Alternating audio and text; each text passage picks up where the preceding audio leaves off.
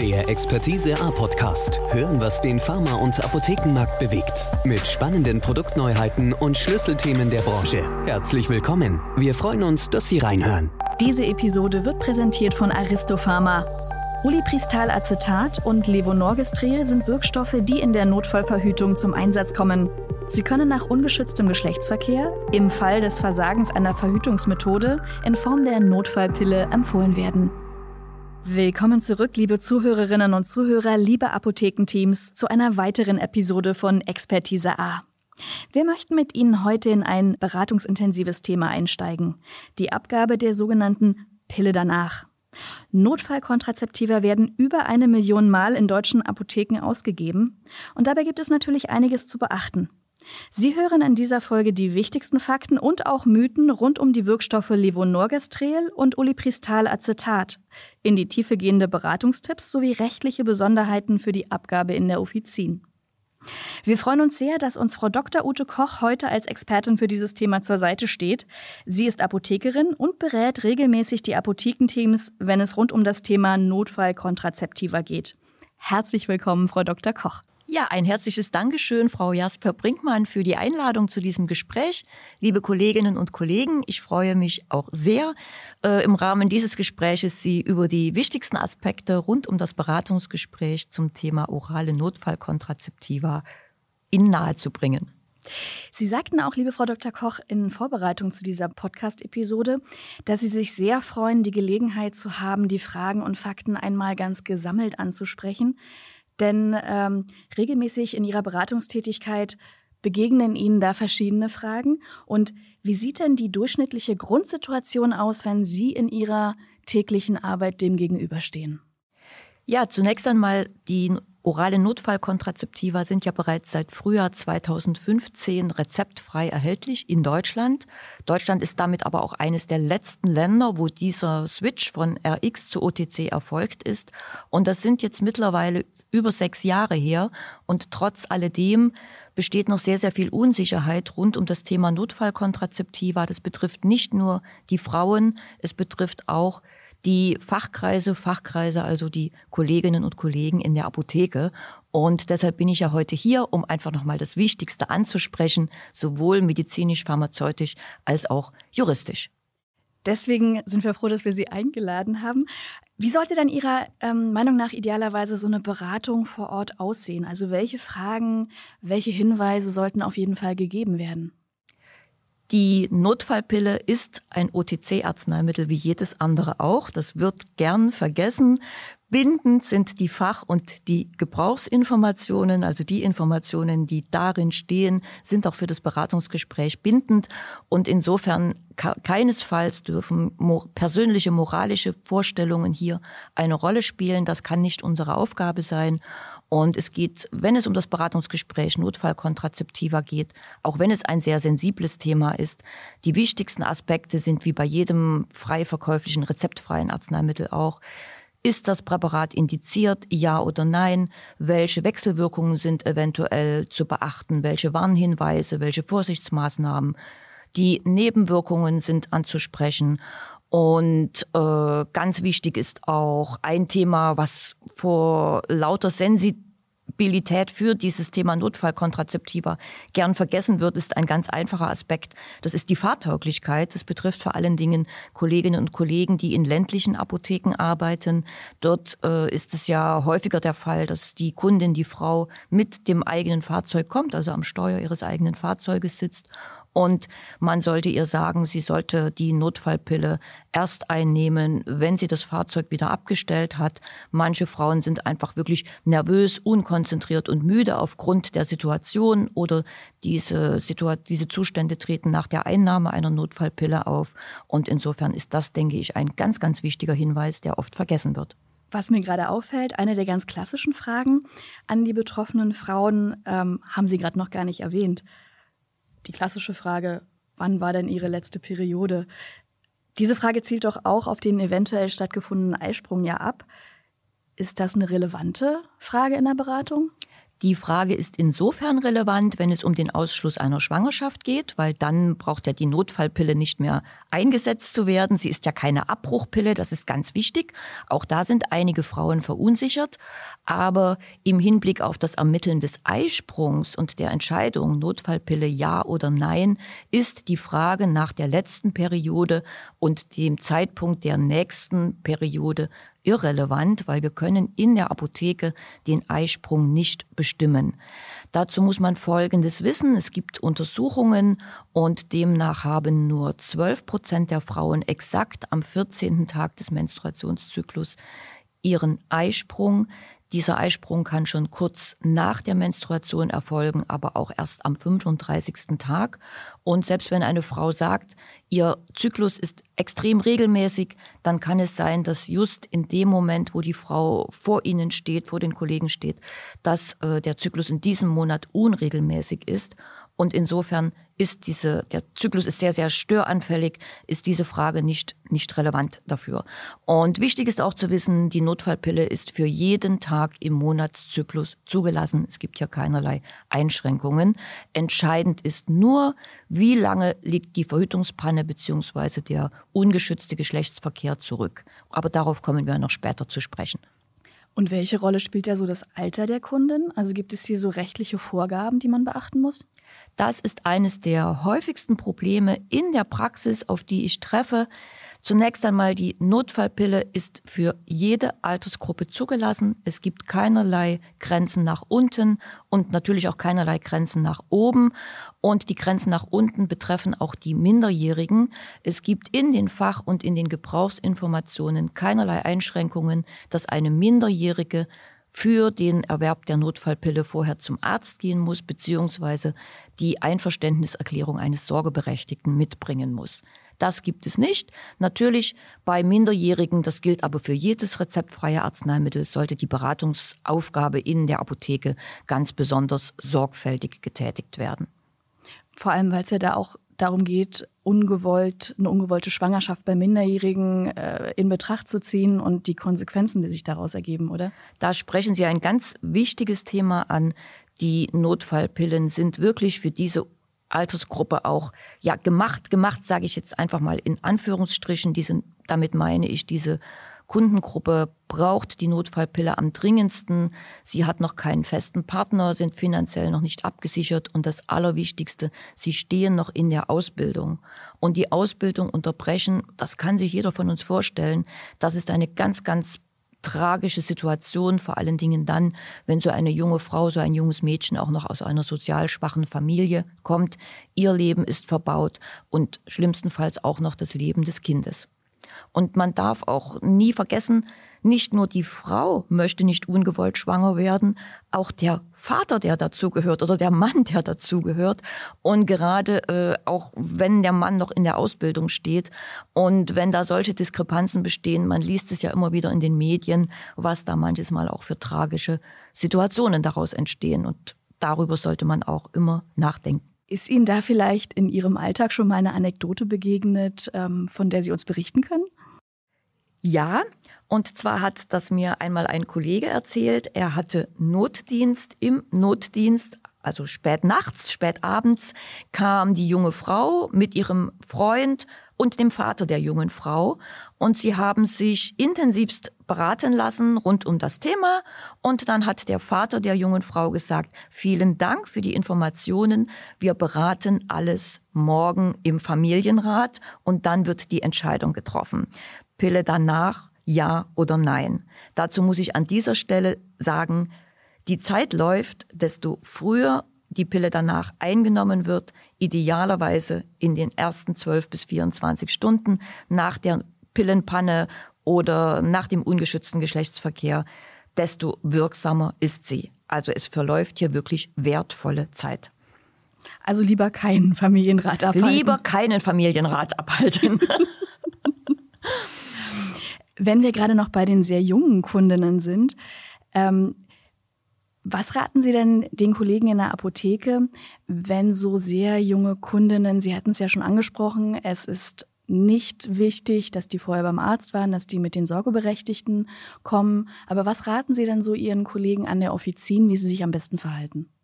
Also zunächst einmal die Leitfäden der Bundesapothekerkammer. Wir haben ja Arbeitshilfen und Handlungsempfehlungen.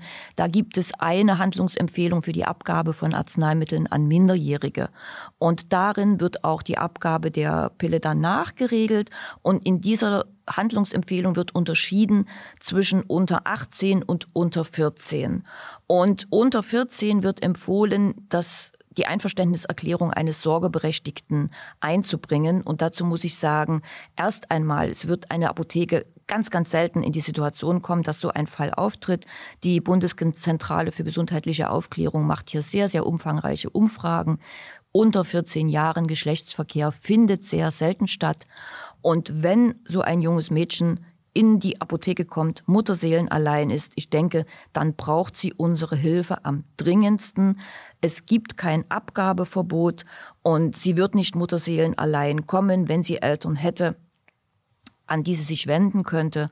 Und insofern sollte man diesem jungen Mädchen wirklich nicht mehr Hürden aufbauen als notwendig. Natürlich hier sehr, sehr sorgfältig beraten. Aber was ist, wenn man ihr die Notfallpille verweigern würde? Was sind die Alternativen? Babyklappe, darüber wird sie wahrscheinlich nicht informiert sein oder auch nicht äh, in diese in der Nähe sein.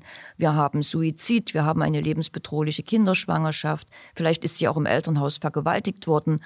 Also hier gibt es viele, viele Möglichkeiten, die man hier in Betracht ziehen muss, die tragisch wären. Und ich denke, die Aufzählung reicht an dieser Stelle wirklich eine Entscheidung von immenser Tragweite. Tatsächlich ist es ja auch so, dass in vielen Apotheken die Abgabe der Pille danach dokumentiert wird. Besteht denn da auch eine Pflicht dazu der, zur Dokumentation und wiederum genau vor der Maßgabe, ähm, dass man die an Minderjährige abgibt? Also wird da dokumentiert, muss dokumentiert werden?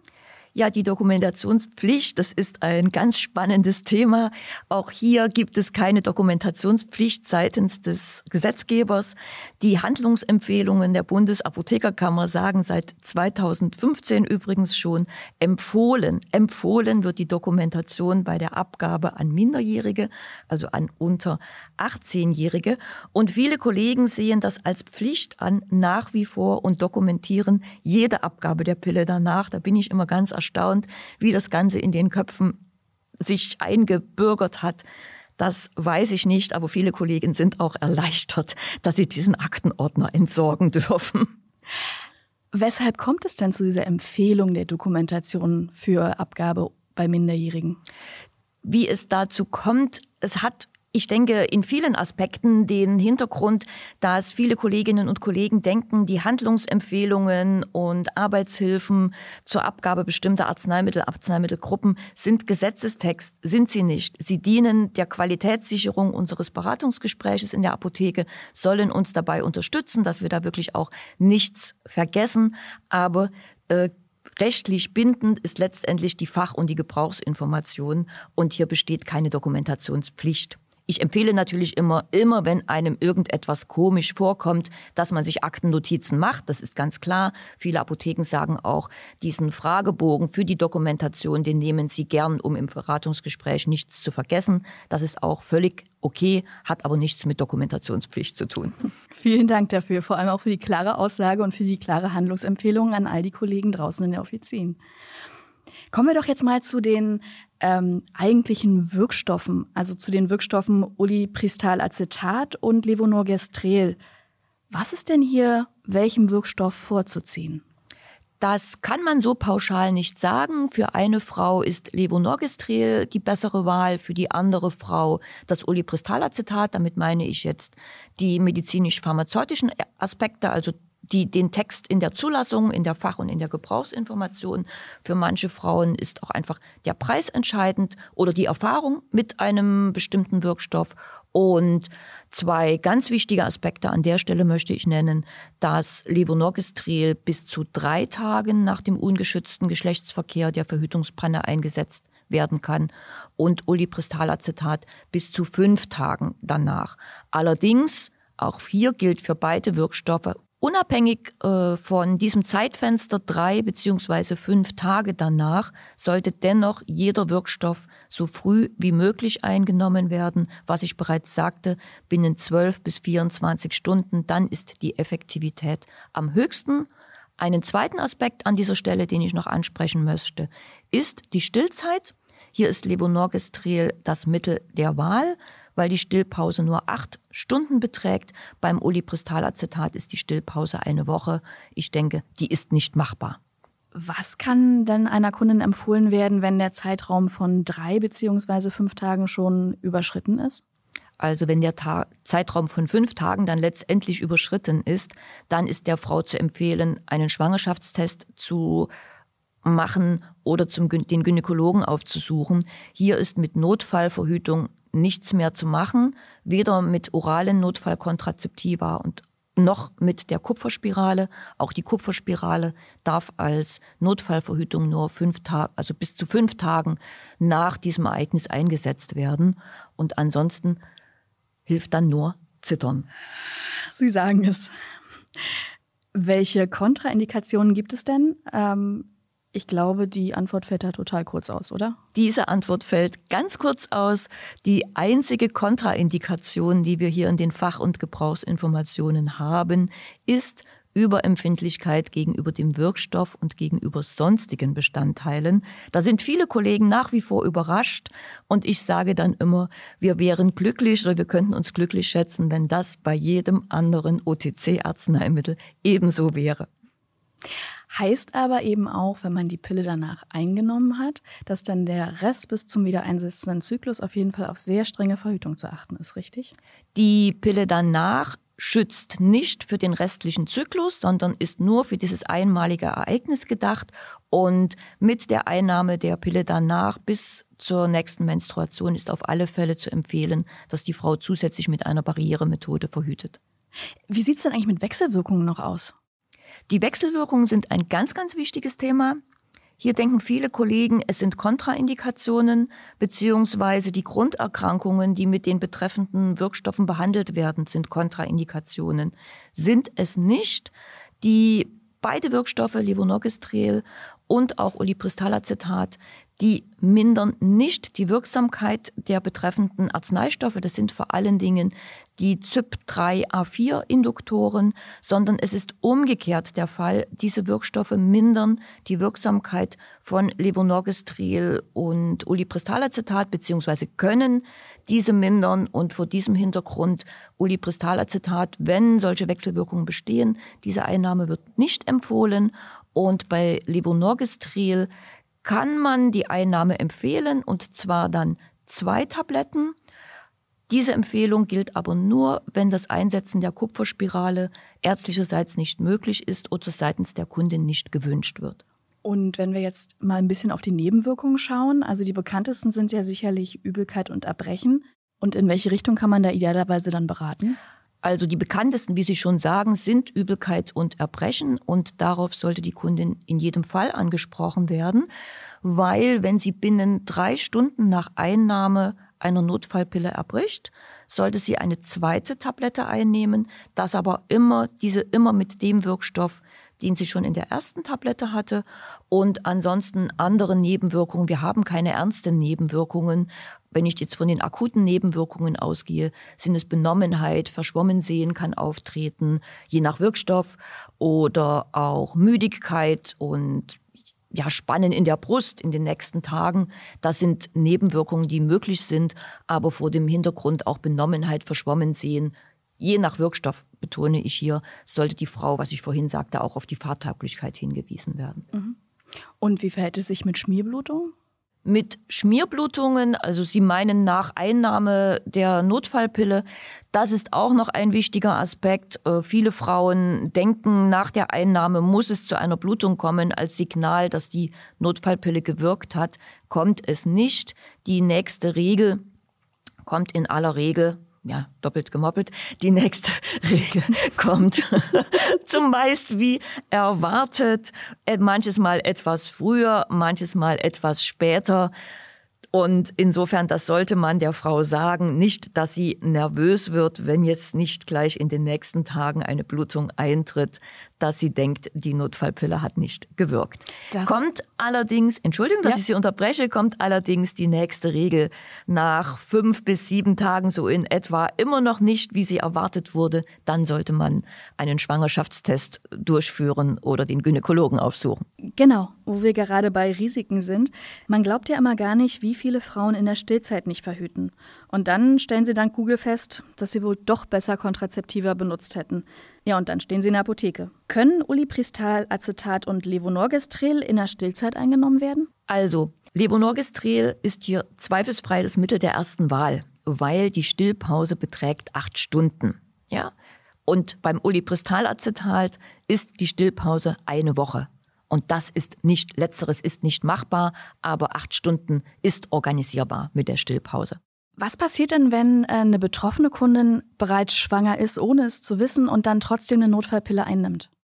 Da kann man die Kundin beruhigen. Es gibt ja zwei Situationen. Entweder sie ist schon schwanger seit einigen Tagen oder auch Wochen und sie weiß es noch gar nicht, oder die Schwangerschaft ist jetzt ganz aktuell eingetreten. Die Notfallpille ist keine Abbruchpille. Der bestehenden oder gerade eingetretenen Schwangerschaft passiert gar nichts. Und eine Notfallpille hat auch keinen Einfluss auf den weiteren Verlauf der Schwangerschaft oder es sind auch keinerlei fruchtschädigende Wirkungen bekannt.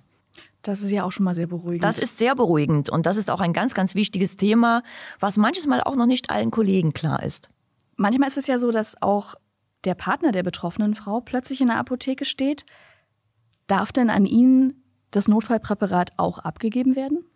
Es darf definitiv abgegeben werden. Da sage ich dann auch an der Stelle immer scherzhaft, nun kümmern sich die Männer einmal um die Verhütung und dann ist es auch wieder nicht recht, wenn manche dagegen sind.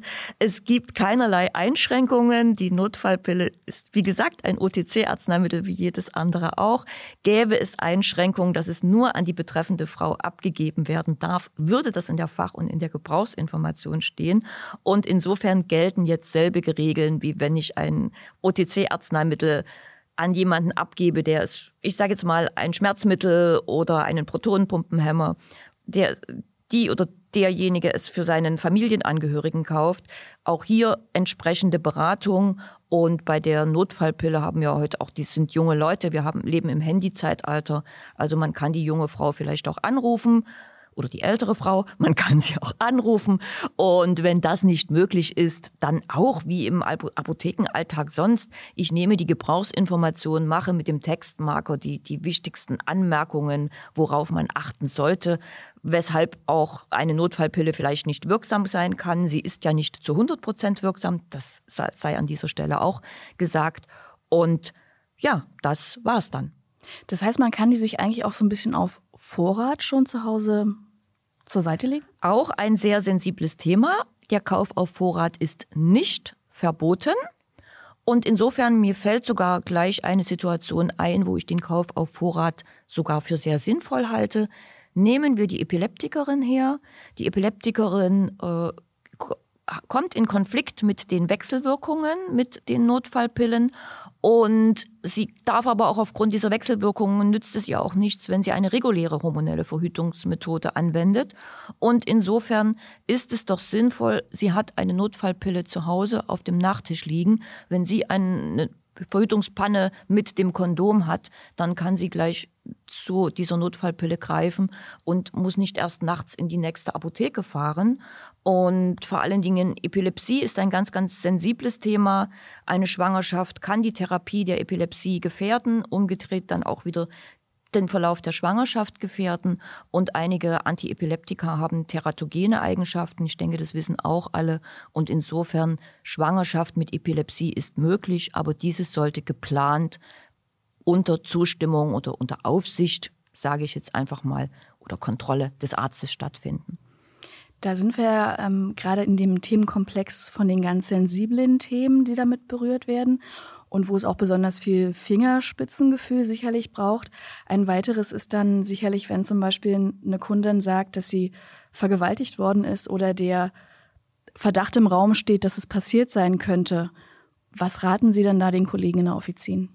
in jedem Fall eine Notfallpille abgeben, natürlich nach dem Beratungsgespräch, welcher Wirkstoff ist jetzt für die Frau am besten geeignet.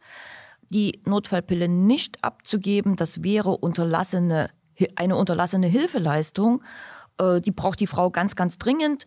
Hier haben wir auch die Leitlinien, die, die Handlungsempfehlung der Bundesapothekerkammer stimmen hier auch vollkommen zu, die Notfallpille abgeben und ansonsten die Frau noch entsprechend beraten, wenn sie es wünscht, wenn sie Informationen braucht, dass sie Anzeige bei der Polizei erstattet, dass sie sich gynäkologisch in die Nachsorge begibt oder eine Beratungsstelle aufsucht. Ich denke, das kann nichts schaden, aber nur, wenn es die Frau wirklich wünscht. Liebe Frau Dr. Koch, für Sie ist ja das Thema Notfallpille ein echtes Herzensthema, das merke ich ja auch gerade. Gibt es denn etwas, das Sie den Kolleginnen und Kollegen am Ende unserer Podcast-Folge vielleicht noch mitgeben möchten? Ja, unbedingt. Das ist noch einmal der Aspekt, den ich bereits am Anfang des Gespräches genannt habe das Beratungsgespräch muss frei von persönlichen, moralischen Vorstellungen sein. Hier ein Urteil uns zu erlauben, das kann nicht unsere Aufgabe sein. Wir haben auch noch andere Krankheitsbilder, wo wir uns ein solches Urteil nicht erlauben. Das gehört dazu, aber hier wird es manches Mal anders gesehen. Und äh, es ist die medizinisch-pharmazeutische Beratung steht im Vordergrund. Und man sollte auch an der Stelle nicht vergessen, dass diese jungen Frauen, das ist häufig der allererste Kontakt mit einer öffentlichen Apotheke. Und wenn Sie sich hier nicht gut aufgehoben fühlen, dann bleibt ein negativer Nachgeschmack. Und dann muss man sich nicht wundern, wenn die junge Frau in Zukunft vielleicht auch als Mutter und ja, Familienoberhaupt den Hustensaft und andere Arzneimittel im Internet bestellt. Oder die Apotheke wechselt. Alles mit zu beachten, auf jeden Fall. Vielen herzlichen Dank. Liebe Zuhörerinnen und Zuhörer, wir hoffen, für Sie waren einige neue Aspekte zum Thema Notfallverhütung mit dabei und Sie hatten eine gute und informative Zeit mit Expertise A. Es gibt sicherlich noch einige Punkte, die wir hier im Gespräch aufgrund der Zeit gar nicht ansprechen konnten. Deshalb möchten wir Sie gerne einladen, sich unter den Show Notes unsere Zusammenfassung herunterzuladen. Und liebe Frau Dr. Koch, herzlichen Dank an Sie für Ihre Zeit und Ihre Leidenschaft für das Thema. Ja, ich bedanke mich auch, dass ich die Chance hatte, hier wichtige Aspekte den Kolleginnen und Kollegen draußen in der Apotheke mit auf den Weg zu geben. Oder ich hoffe zumindest, dass mir das gelungen ist. Ich bin mir sicher, ich hatte auf jeden Fall eine sehr interessante und aufschlussreiche Zeit mit Ihnen. Liebe Zuhörerinnen und Zuhörer, schalten Sie gerne wieder ein, abonnieren Sie Expertise A auf Spotify, Acast oder Apple Podcast, um keine Folge zu verpassen. Dann bis zum nächsten Mal, bleiben Sie gesund. Diese Episode wurde präsentiert von Aristopharma. Ulipristal-Acetat und Levonorgestrel sind Wirkstoffe, die in der Notfallverhütung zum Einsatz kommen. Sie können nach ungeschütztem Geschlechtsverkehr im Fall des Versagens einer Verhütungsmethode in Form der Notfallpille empfohlen werden. Der Expertise A Podcast. Hören, was den Pharma- und Apothekenmarkt bewegt. Mit spannenden Produktneuheiten und Schlüsselthemen der Branche. Herzlichen Dank, dass Sie reingehört haben.